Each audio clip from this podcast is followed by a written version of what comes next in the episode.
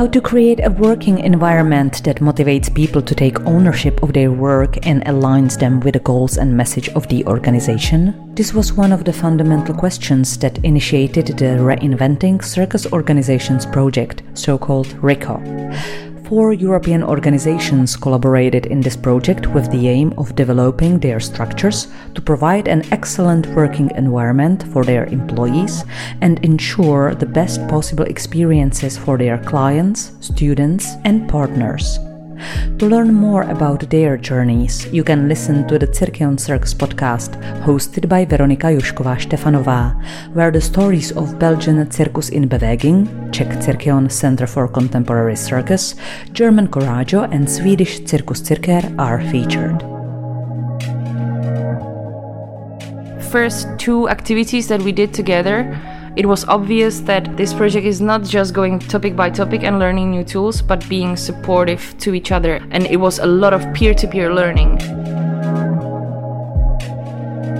We had been talking quite a lot about the um, gap between the hall and the office. How can we work with this? How can we make the trainers, the pedagogues more involved? How can they influence?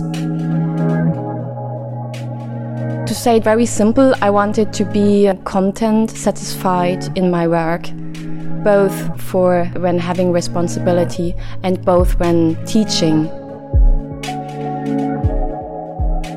One of the main reason in my path with Coraggio it was that often I found myself in the situation of not having the tools to work in the way that I wish to work.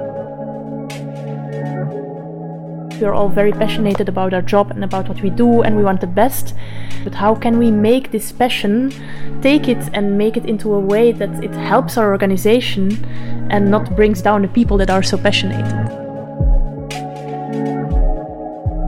How to make sure that everybody can take responsibility and how to train the people in the organization to be able to communicate honestly things that usually you don't have in your daily life, not personally and not in the work sphere. Everybody has different ideas, different things, but, but still we want to move in the same direction and feel that we get a collective way of moving forward.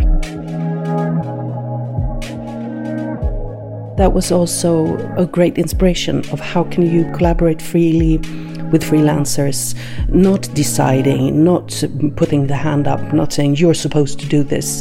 There is another way of working.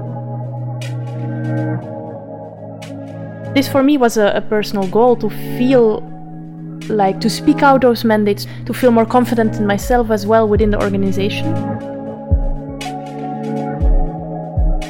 One thing that we recently did and that for us feels very powerful is we have evaluation days after our school year is ended.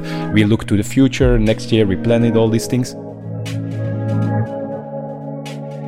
To learn more about their journeys, you can listen to the Cirqueon Circus podcast, hosted by Veronika Jošková Štefanová, where the stories of Belgian Circus in Beweging, Czech Cirqueon Center for Contemporary Circus, German Coraggio, and Swedish Cirkus Cirkör are featured.